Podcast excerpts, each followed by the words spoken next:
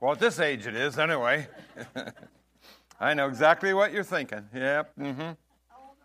Yeah. Beautiful day. I think 52 out there, is what it says on the thermometer. All right, enough of the funny stuff. Uh, by the way, just before, well, I guess the lights are already down, so this will even help you a little bit. Just turn around and welcome somebody that you didn't come with today. Just say, glad you're here, welcome.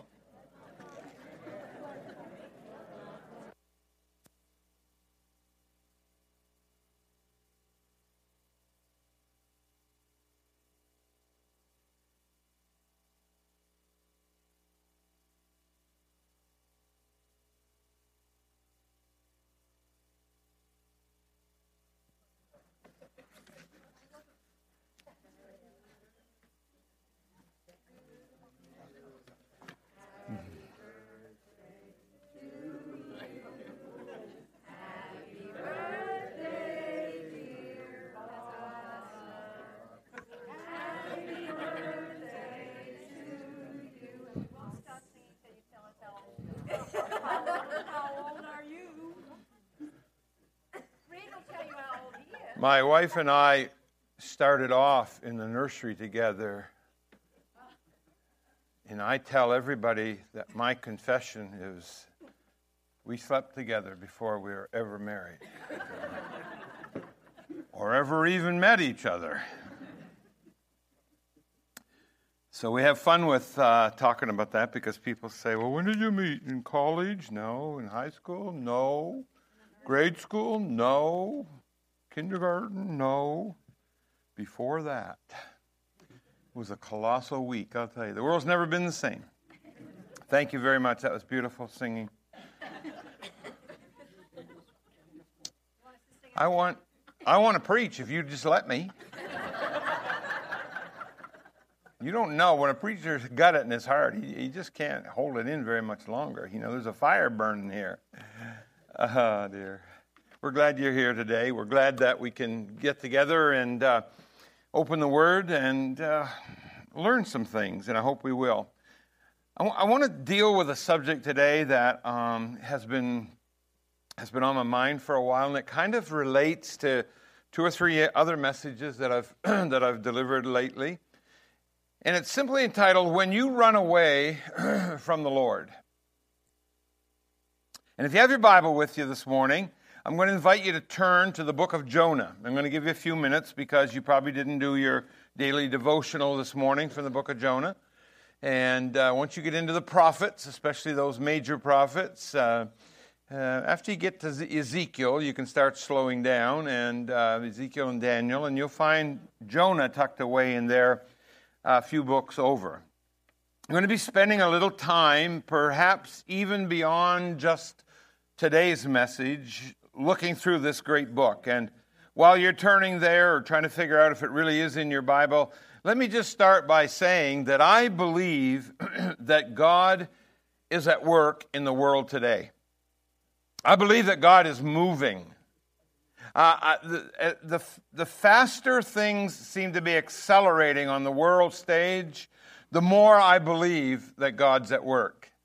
The more I look at everyday occurrences and the latest headlines and tomorrow's news and stay in tune with the Word of God, especially what God says about these last days, the more I believe that God is really at work. And I believe that we're in a place where God is, gonna, is starting to prepare His people for something.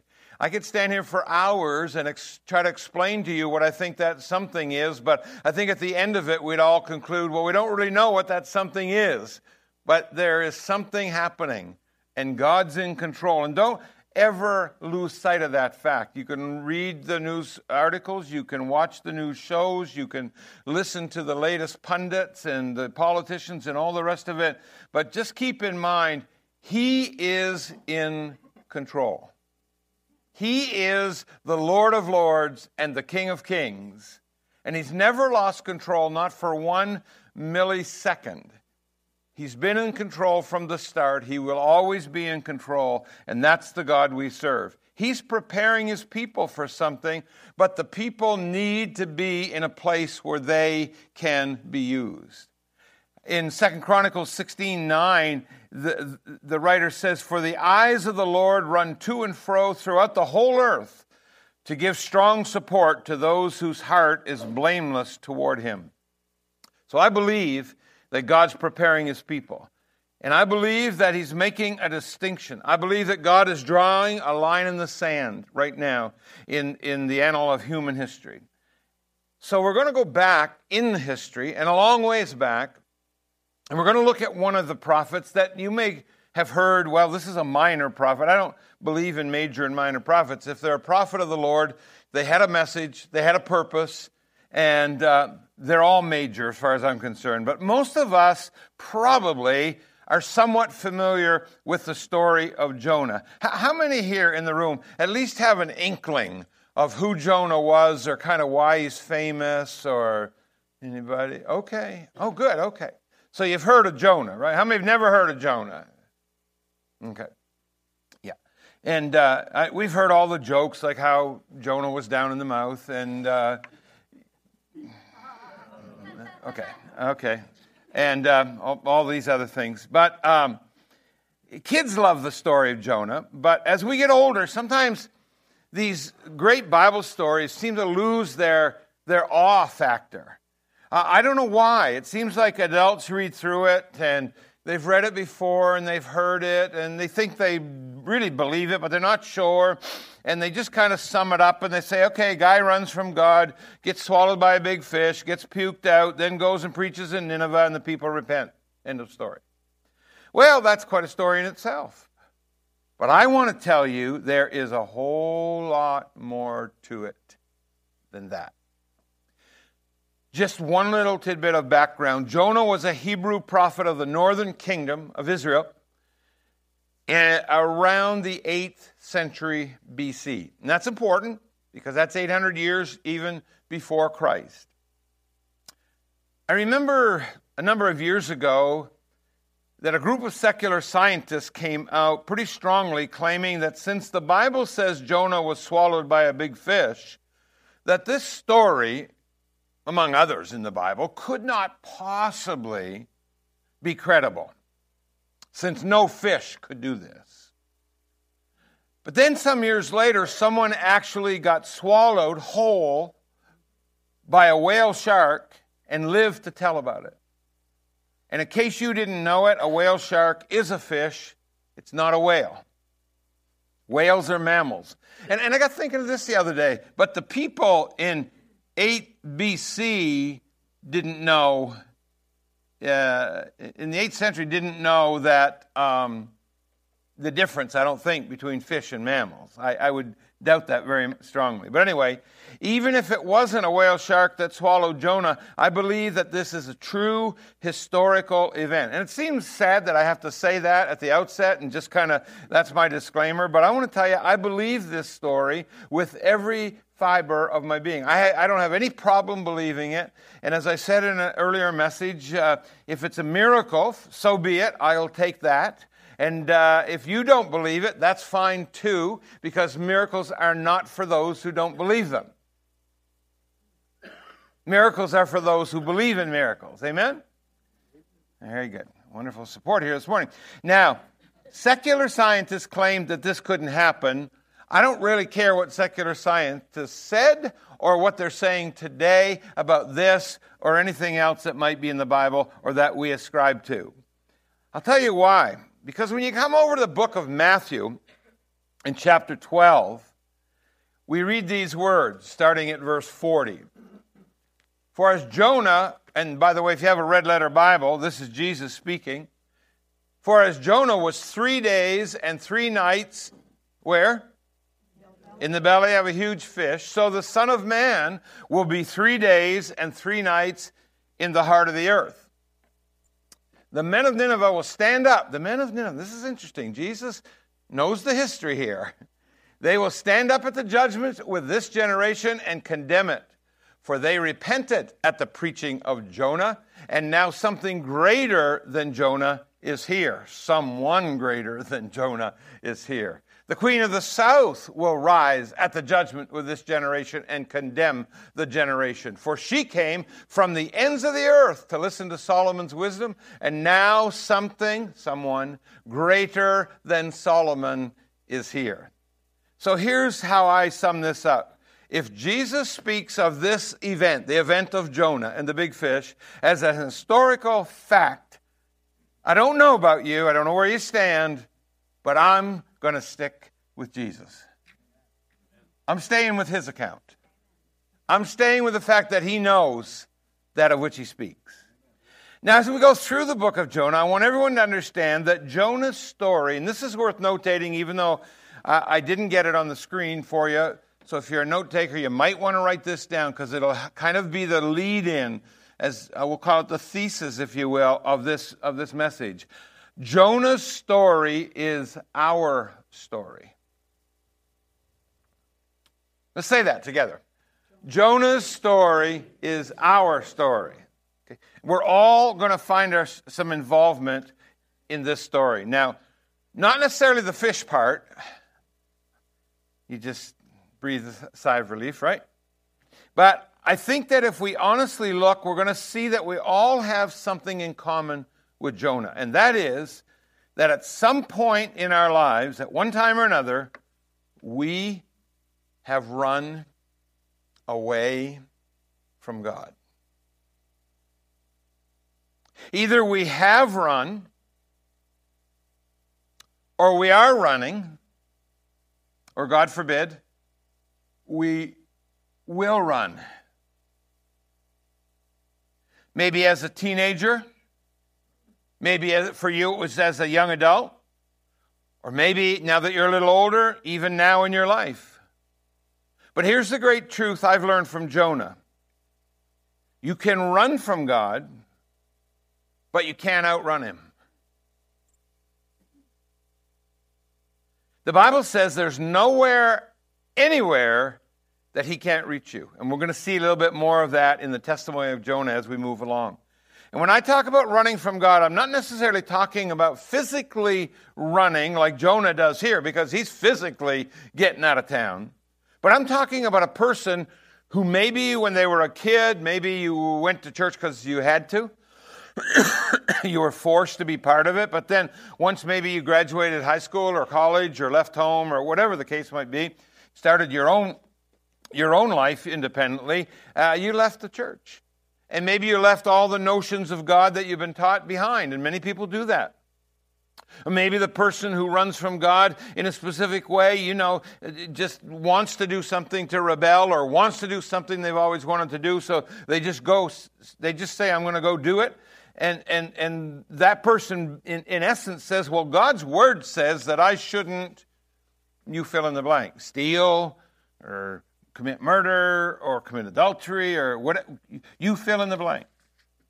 And they don't do those things, maybe the stealing or the murder or the committing of adultery, but maybe they have that one little area.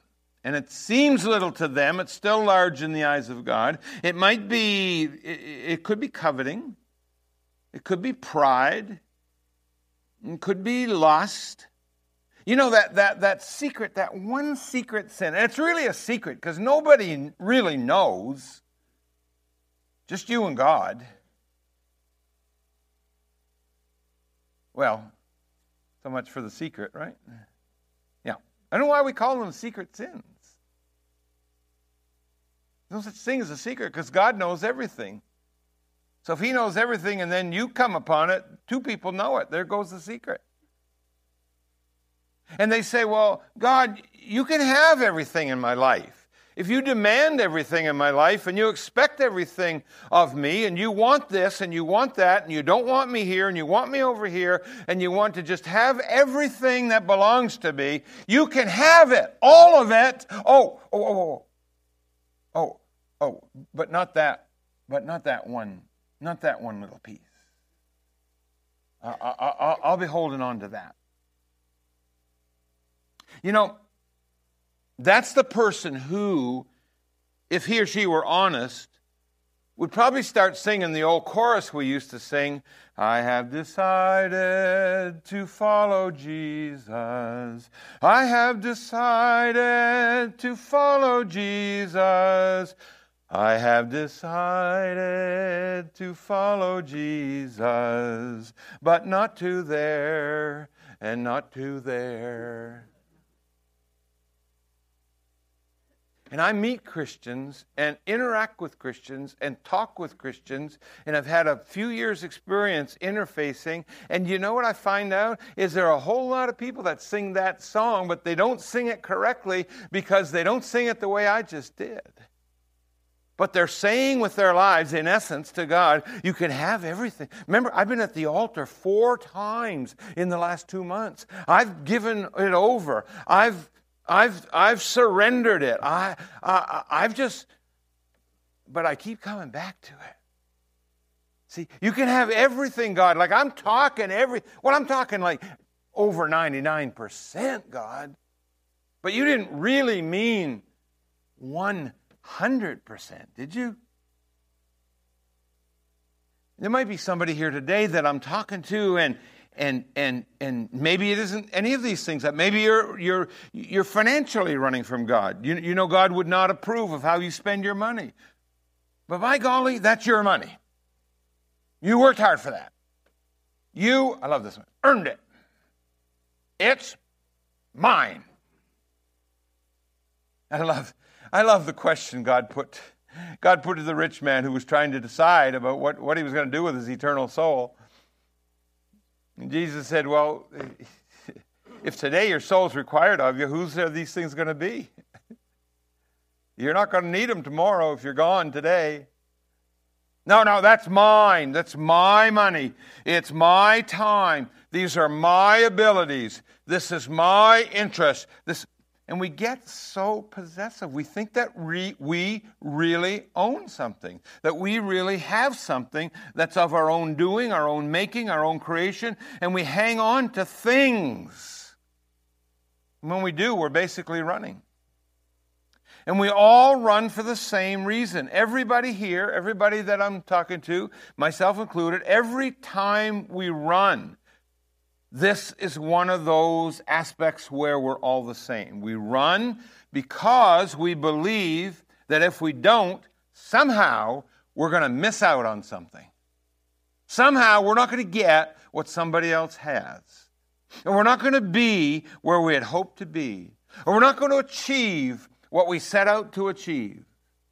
And uh, you see, if I do this and this and this and this, and I give up this and this and this for God, I'm going to miss out on something. And God's going to hold back on me.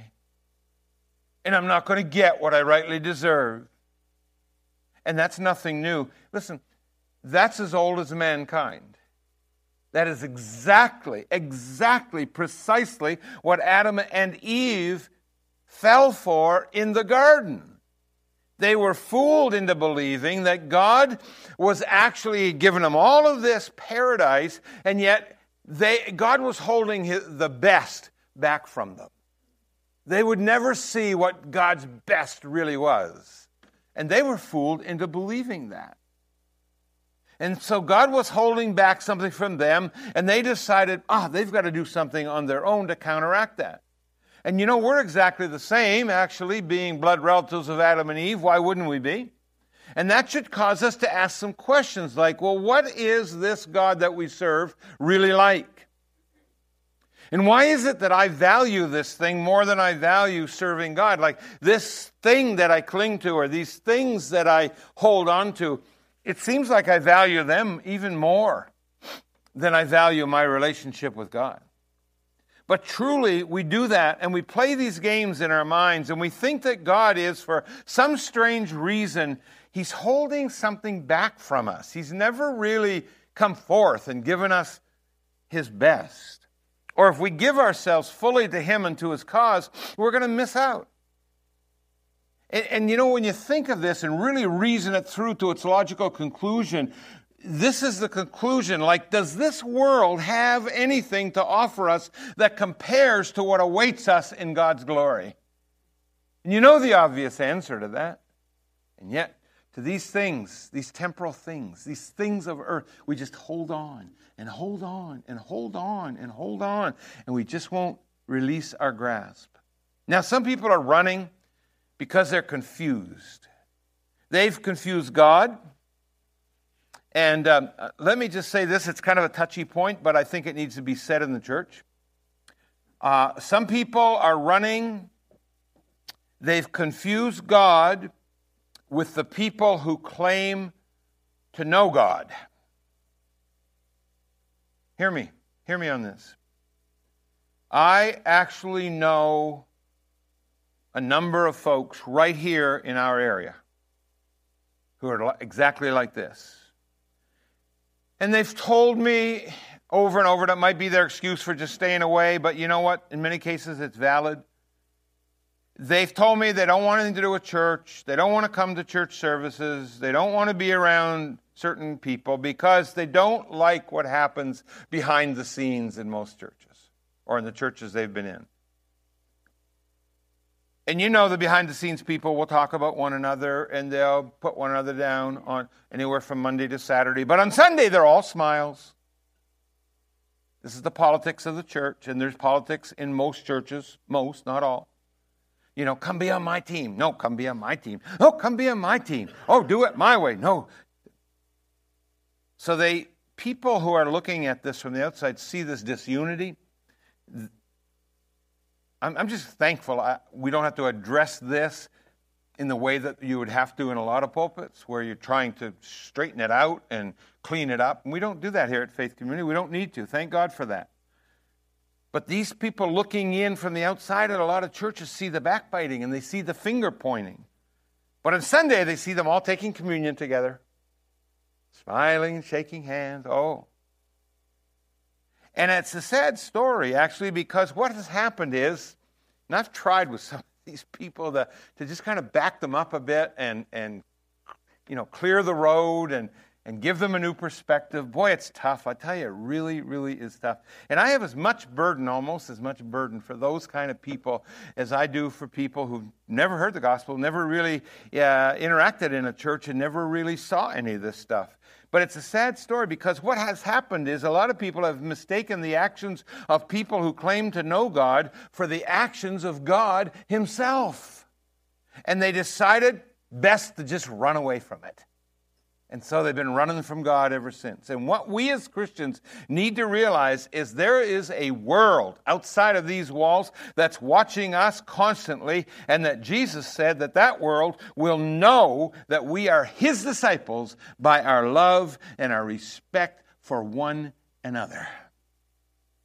That was the one telltale characteristic so, in the time we have this morning, I want, I want to, what I want to do is show you some things from the text, and, and I'm going to get into reading it, that describes everyone who runs from God. There are three things, at least, I think there are more, but there are three things that I've pinpointed that we all have in common when we decide to run. And um, if you're not taking it, might be worth just, just jotting, jotting that down. So, in Jonah chapter 1, if you have your Bible, uh, I'm going to begin to read at uh, verse 1, and I want to read the first three verses. And if you'd like to read along, feel free to do that. The word of the Lord came to Jonah, son of Amittai or Amittai. Go to the great city. Well, now, where's he supposed to go? This is the word of the Lord coming to the prophet. Where's he supposed to go? The great city of Nineveh.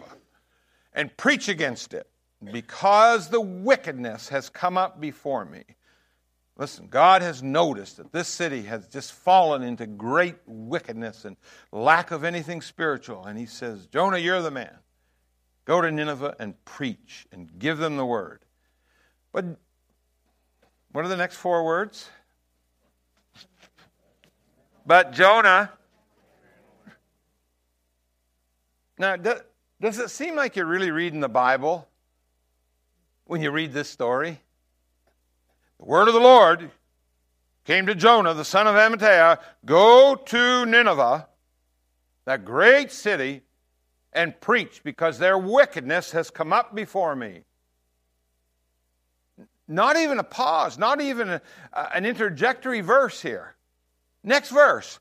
But Jonah ran away. He ran away from the Lord and he headed for where? He heard Spain was a nice country. He'd been getting a lot of Facebook messages on where to take his next vacation. So he thought Tarshish might be a great place. So he went to Joppa, where he found a ship bound for that port, and after paying the fare, he was serious about getting out of town, wasn't he? He went aboard and he sailed for Tarshish. Why? Why? To flee from the Lord. So, so Jonah is close to Joppa, and God tells him, Go to Nineveh. And instead, he gets on a ship that's headed to Tarshish. And by the way, today, uh, th- that city, uh, uh, Joppa, is called Jaffa. It's in Israel. Uh, Nineveh is in uh, present day Iraq. And Tarshish was in Spain. I don't have the map up in front of you. I could have done that, but you can probably, if you have any idea of the region there, get an idea of where he's going. Uh, let me just say this God said go to Nineveh. He was near Joppa. He got on a ship headed for Tarshish. Can I just make this bold statement? Uh, Jonah, you're going the wrong way.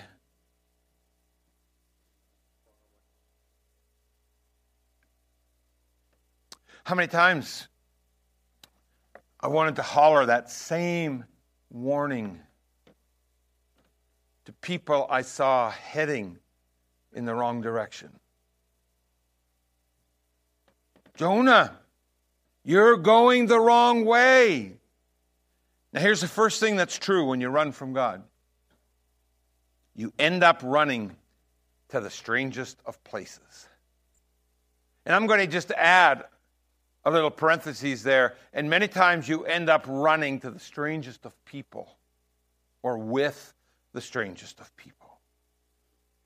At the time, give you a little background, Tarshish was a Phoenician, it was a port city. And the Phoenicians were, were a great seafaring people. They were militaristic, they were materialistic, and they were outside of the covenant of God. They had no interest whatsoever, not even any inkling of spirituality. So Jonah doesn't want to go to Nineveh because it's a wicked place. The people there are wicked. So instead, which would make you wonder if he's a prophet of the Lord, isn't this where the preacher wants to be? Wouldn't you want to be where the people are wicked so that the word of the Lord can be delivered and he can see great revival? Instead of that, he goes to Tarshish where, oh, oh, he's not going to go to Nineveh, the great seaport. He's going to go to Tarshish because in Nineveh, the people are wicked. So he's going to go to Tarshish where the people are wicked. And I'm glad you're, you're you know, you kind of get a little, see a little humor in that because um, it's always good to look at ourselves and see the humor in some of the things we do because of some of the things we think, because of some of the things that are ingrained in us. But, but how oftentimes do we find people who do this very same thing? Well, I'm not going to go there because I don't like those people, so I'll go over here, and there's some more people I, don't, I can't like or I won't like or whatever, but I'm going to go to them. Doesn't make a lot of sense, right? That's because running from God doesn't make a lot of sense. And that's what happens. You run away from the Lord, you end up in bad places. Let me speak to you, single people who are here, and I don't care what age you are, if you're single. I want to just say something real quickly. When you run away from the Lord, if you are running from God, and if you're in that place today, or you may get into that place, do not, just remember Pastor Bob said, do not get into any kind of relationship.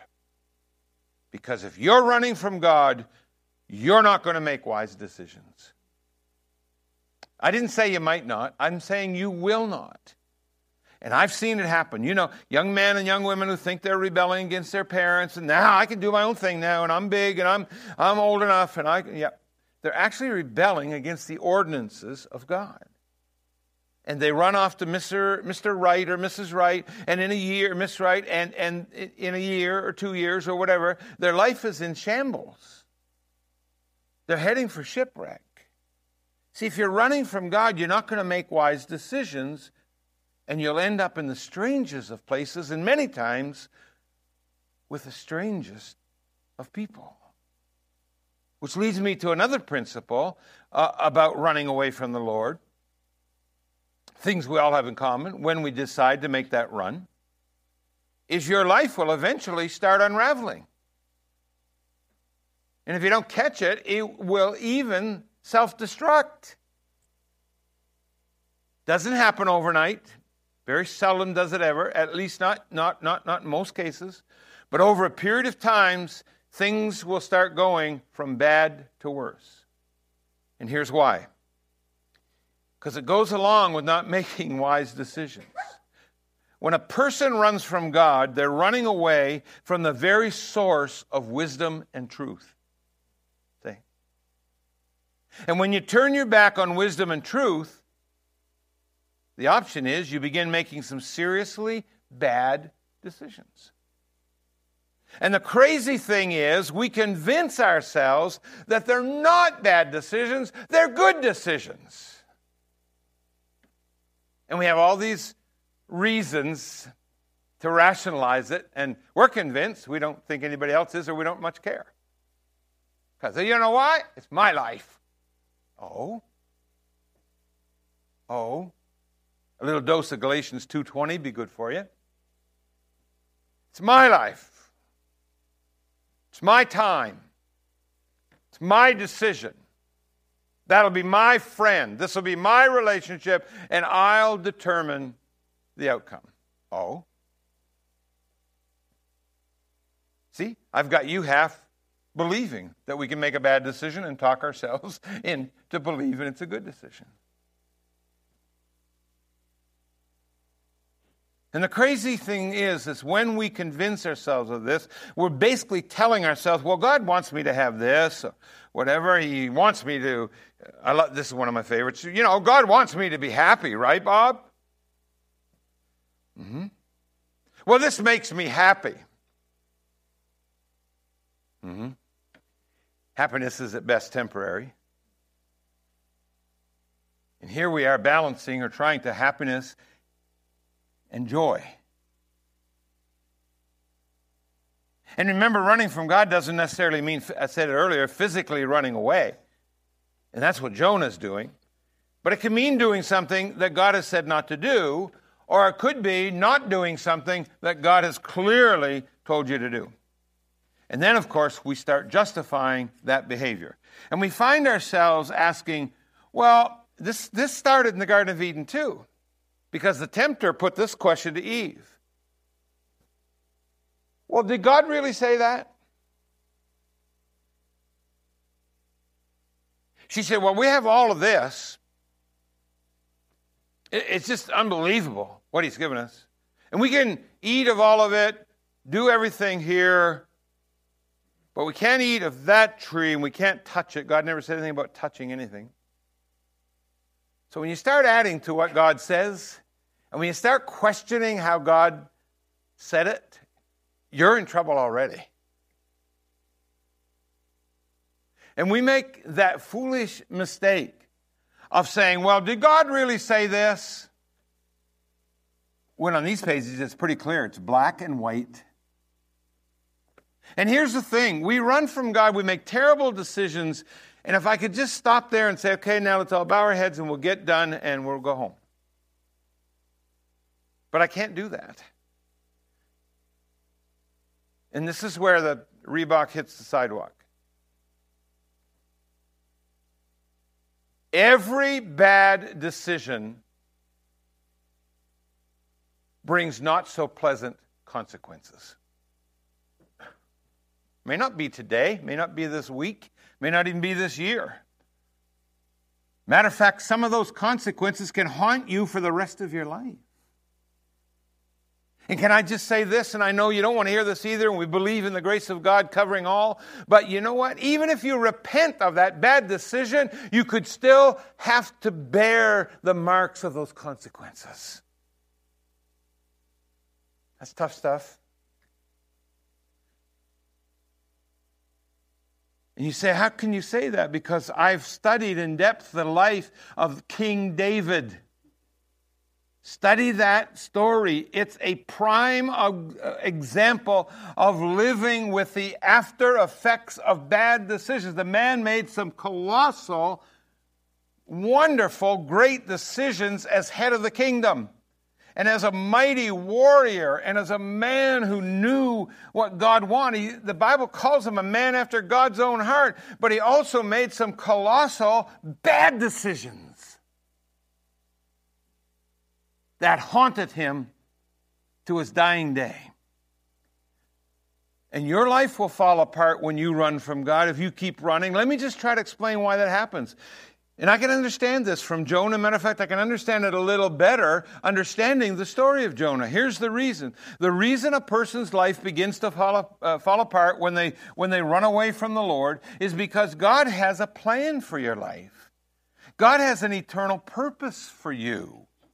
God didn't just say, All right, I deem that, boom, on such such a day you'll be born. What a red letter day that'll be. Boom. And we'll just plunk you down somewhere on the planet and good luck. I Hope you make it. Even Jeremiah told us this. He said, while he was still in his mother's belly, God called him. Another said, Before I was even conceived, my, God knew me. And if God knew you, He had a plan for you, or you wouldn't be here. And He has a purpose for you. There was a book written a few years ago. One or two of you probably saw it. It's called Purpose Driven Life. And I say that facetiously because we've been reading Rick Warren's books here for years and years and had lots of conferences and debates and talks and wonderful teaching. But you are, you were born with, you, were created for you're designed by God what for a purpose and for a plan. I know you say, "Well, uh, Bob, I've spent 30 years, I've spent 40, I've spent 60 years. I'm still I don't know." And I it just it makes me ache when I see people who are still trying to find the starting line. God has a plan for you. God has a purpose for you. And God had a plan and purpose for Jonah. What was the plan and purpose? Go to Nineveh and preach. Boy, that was simple. Boy, that was plain. And when Jonah ran, he wasn't just running from God, he was running from the very plan and purpose that God had ordained for him as his mouthpiece. And he was basically just throwing it all to the wind. And some will say, Well, tell me, what's my purpose? And I say, I don't know your purpose. I'm not you. I'm not going to dictate to you what it is or what I think it is. Here's what I suggest you do start with what you know. Are you a parent? That's your purpose. Good part of it. Are you a Christian? Part of your purpose is to fulfill the Great Commission and to live a life that's pleasing to God so that others may see your good works and glorify your Father who is in heaven. Matthew 5 16. Look at the talents God has given you. Look at the abilities God has given you. And by the way, God has given you those talents and you those gifts and you those abilities. And guess what? He didn't give your talents and your gifts and your abilities to me. Some of you, I, I, I tell you, I think I'd crawl a mile over broken glass to get the abilities and the gifts that you have to offer in your life. I'm one of those people, I know I'm always complaining about it, but I think I got cheated somewhere. I think when they're giving out brains, I was standing behind the door and thought they said trains. I don't know. But some of you have got more ability in your pinky than some of us do in our whole body. Because God has a purpose for you, He has a plan for you, He has a design for you. You are special to Him. The old reformers had it right. They put it this way, the, and I quote, the chief end of man, if you know the creed, is to glorify God and enjoy Him forever. Wow. And that, my friend, is part of your purpose. And you glorify God how? By what He's created for you and called you to do. Let's pick up the reading. I want to go a little further, and I'm going to start at verse 4 because I want to introduce another principle here. Then the Lord sent a great wind on the sea, and such a violent storm arose that the ship threatened to break up. and all the sailors were what? I want you to notice that all the sailors were afraid. And each cried out to his own God, small g, and they threw the cargo into the sea to lighten the ship. But jo- how many times are we going to read, but Jonah? You know what I'd like to do if I'd have been there? I'd like to butt it, Jonah. Jonah, you need a BUT kicking. but Jonah had gone below deck where he lay down. Who's worried? Huh? And fell into a deep sleep. Yep. Captain went to him and said, How can you sleep? Get up and call on your God, small g. Maybe he'll take notice of us so we'll not perish. Hey, they're scared. They're scared. This is big time scare. And here's another principle I want to share with you quickly about people who are running away from the Lord. Running people or people who run from God always end up hurting those who are closest to them.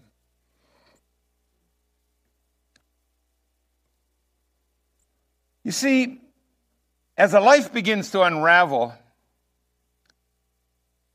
everybody around that life starts being affected. Boy, do we see that with these, remember now, sailors, experienced men of the sea who are with Jonah. They had no idea what was about to happen to them. And as far as they knew, they were taking a passenger along with their cargo, going to the city of Tarshish, etc., etc. Now, Remember, Tarshish was a port city, and these guys are sea merchants, and they're taking their cargo, they're going to sell it or they're going to trade it, you know, whatever, it's their livelihood. It's how they make their living. But all of a sudden, the storm hits them, and they end up throwing all their cargo overboard, as we'll see. And there goes their paycheck. Tell me they weren't affected by Jonah running from God. Tell me this didn't affect the people closest to Jonah on that particular day. Huh? Parents, you listen to me real carefully. I'm not mad at you. That's why you need to listen to me real carefully so I don't get mad at you. If we run from God, it is going to affect our families. Period. And period means there's no room for debating that. Teenagers, listen. You want to know why mom and dad overreact when you want to hang out with certain people or go certain places or date certain people or whatever? It's because they understand if a certain person isn't living for God and following God, you could very easily get hurt. And believe it or not, they love you enough that they don't want to see you get hurt. I know that's a mind staggering idea, but See, they love you than Mr. Smooth Operator does. And people who are running from God injure those around them.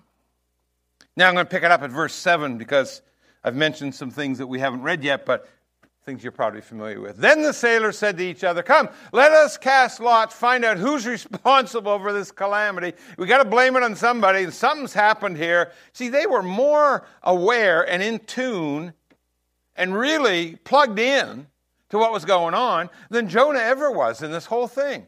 So they cast lots. I would like to see how they did this. I think it was stacked, don't you? and the lot fell on Jonah. Oh, surprise. I, I, wish the Bible had said, and it just so happened that the lot fell on Jonah. So they asked him, Tell us who's responsible for making all this trouble for us. What kind of work do you do? Where did, what kind of work do you do? Where do you? I'm a preacher. I don't work. Yeah, yeah, yeah. How many times over the years have we been asked that question? So you're a pastor. So uh, what do you do all week? yeah. And so what do you do? Where did you come from? What is your country of origin? From what people are you? These guys are about to die, just about to die. And they want to know a little bit about Jonas. Might be a little late. And he answered, I'm a Hebrew and I worship the Lord, the God, capital G of heaven, who made the sea and the dry land. So don't sweat it, boys, because he made it all. He'll look after us. This ter- terrified them even more. And they said, Well, what have you done? You see, they even understood how it worked. That bad decisions equal bad consequences. Duh, Jonah might get it after all. Might. They knew he was running away from the Lord because he already told them, You got to get me out of here. The sea was getting rougher and rougher, meanwhile, back at the ranch, right? So they asked him, What should we do to you to make the sea calm down for us? Can you imagine he said this? Can you imagine he said this? What did he say? What did he say? You can do it. You can read it. What did he say? Pick me up and and it'll become calm. I know that it's my fault. This great storm has come upon you. I'm taking all the blame. I'm taking the hit for this. This is interesting. They asked the preacher, What should we do? He told them, We got another but Jonah almost coming here. Instead, and this is often forgotten or left out, and people don't, don't touch on this, but I want to. What did the men do? They tried to row back to land, but they couldn't because the sea grew even wilder than before. They're getting desperate. Come on. They didn't want to throw this guy just into the sea. And then they cried out. Oh, now they're crying out to the Lord. Please, Lord, do not let us die for taking this man's life. Do not hold us accountable for killing an innocent man. How'd they know he was innocent? For you, L O R D capital, have done as you pleased. I'll come to that in a moment. This is amazing stuff. All that stuff's going on. You got these, let me just let me just paint the picture again. You've got these rough and tough pagan sea mer- merchants who've just found out that Jonah is the cause of their problems and he even tells them to throw him overboard. This, of course, they, they question. And what do they do? They do their best to row back to dry land. And that didn't work. They prayed. You know, when you run out of options, you can always pray. No, that's the way a lot of, probably 90%, 95% of people live. I've had good Christian people tell me that. Well, I guess there's nothing else I can do now. Just pray. When we should have been praying from the first, not from the end. Yeah, so they decided they'd pray. And that word Lord is the Hebrew word for Yahweh. So they're praying to the right one. And they start praying to God and they ask forgiveness. And they said, please, please, please, whatever we've done, we will. They're repenting. They're convinced. They understand the fear of the Lord, and, and, and Jonah doesn't. He doesn't get it. And if we could please, we'll go to verse 15 and just pick it up there for a couple verses. Then they took Jonah and threw him overboard, and the raging sea grew calm. You see, you think, well, the miracle here is, you know, we're going to see later Jonah was taken up by the big fish and all the stuff that happened. Listen, we got miracle after miracle after miracle happening here in chapter 1. We got a whole boatload of, of, of rough, tough sea merchants who are, are repenting and basically putting their faith in the power of God. We've got the sea being calmed down by a preacher being thrown overboard. Don't get any ideas. So they're penitent and they're asking for forgiveness and they're praying and they didn't really want to throw Jonah overboard. But while these formerly pagan people are repenting and probably converting based on verse 16, uh, at this, the men greatly feared the Lord. This is repentance, folks. This is, I think, the next part of the sentence is proof of conversion. And they offered a sacrifice to the Lord and made vows to him. Huh? Go to Nineveh and preach because that city's wicked and there are going to be a lot of converts. He said, No, I'm going to Tarshish. And on the boat, while he's heading over, the, probably the stern of the boat, heading into the, the wild sea, he hasn't spoken a word yet, and these people on the boat are getting converted. This is the most ironic story I've ever read. If all we had was chapter one, it'd be worth the price of admission, honest.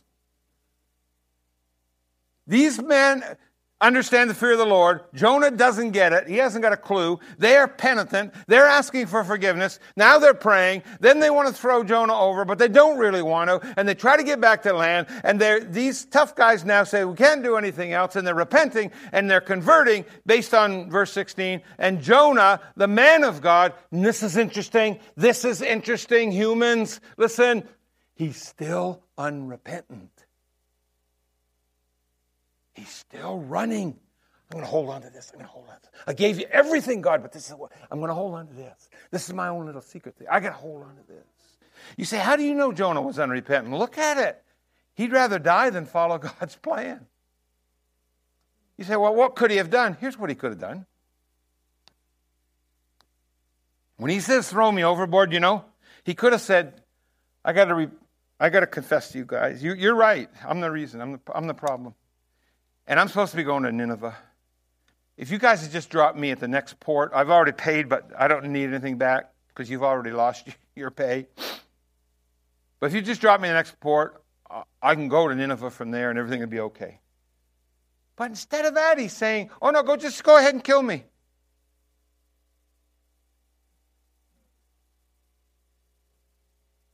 Uh, yeah, it reminds me of Elijah single handedly killed 850 prophets of Baal. And the next day, he's pleading with God, hiding in a cave, saying, Please take my life. Please kill me. I'm not worth a plug nickel.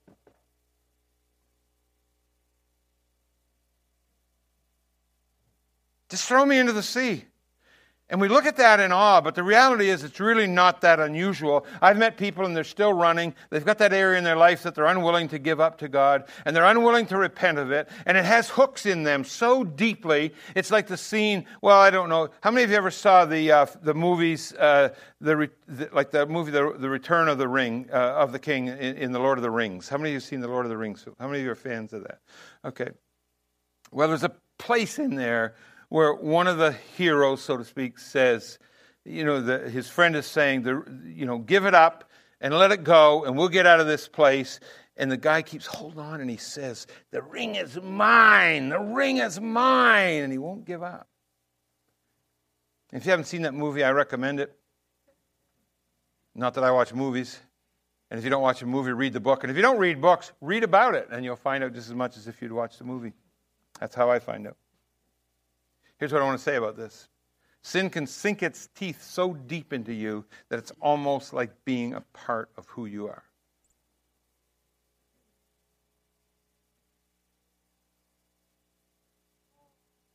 Instead of just saying, that's, I'm going to let it go, I'm not going to run, we say, no, I'm going to, I'm, everything's fine, but, but there's just, I'm not going to give that to God. I'm not going to bow the knee in this area. I'm not going to recognize his lordship in this area. And I say today, my prayer is God have mercy on those who have such strongholds in their lives. And listen, listen, please believe me when I say I'm not talking about going to church more. I think some people should go to church less and live Christ more. Or doing some kind of external modification program. I'm talking about humbling yourself before the mighty hand of God Almighty and saying, God, you are God. You are the Lord of all. I can't let it go, so I'm going to ask you, please take it. And if you have to take it by force, take it by force. But I'm done running, and I don't want to run from you anymore. I want to start running to you. And if that's you this morning, I've got good news for you. I have got good news for you. You can't outrun God. You say, My life's a wreck. Well, if it's a mess, that very well might be a God ordained storm in your life, trying to get your attention, get you back where you need to be. Not running from God, but running to God. So please stop running. You're never too old to set another goal. You're never too old to dream a new dream, said C.S. Lewis. Even if you fall on your face, you're still moving forward. Huh? Say, I want to get back on track. Yeah, I've been derailed. Let me just tell you this. If you have that desire in your heart, your journey is just starting. Because spending today complaining about yesterday won't make tomorrow any different. Moving forward, getting back on track with our lives doesn't take just a day. It's a whole series of small steps to allow us to break free from our brokenness and our selfishness and our pride and move on. If you don't like where you are, change it. You're not a tree.